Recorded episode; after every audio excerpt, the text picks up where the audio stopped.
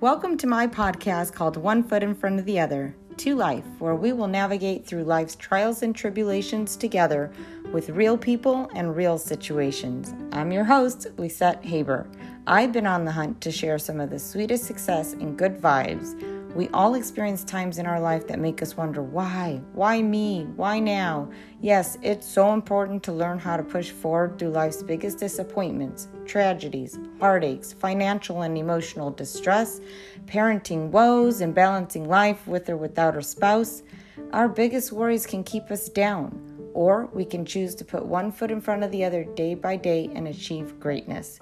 We look forward to hearing stories from inspirational people and leaders who have overcome life's most challenging adversities through sheer willpower. Look forward to putting one foot in front of the other with you all every week.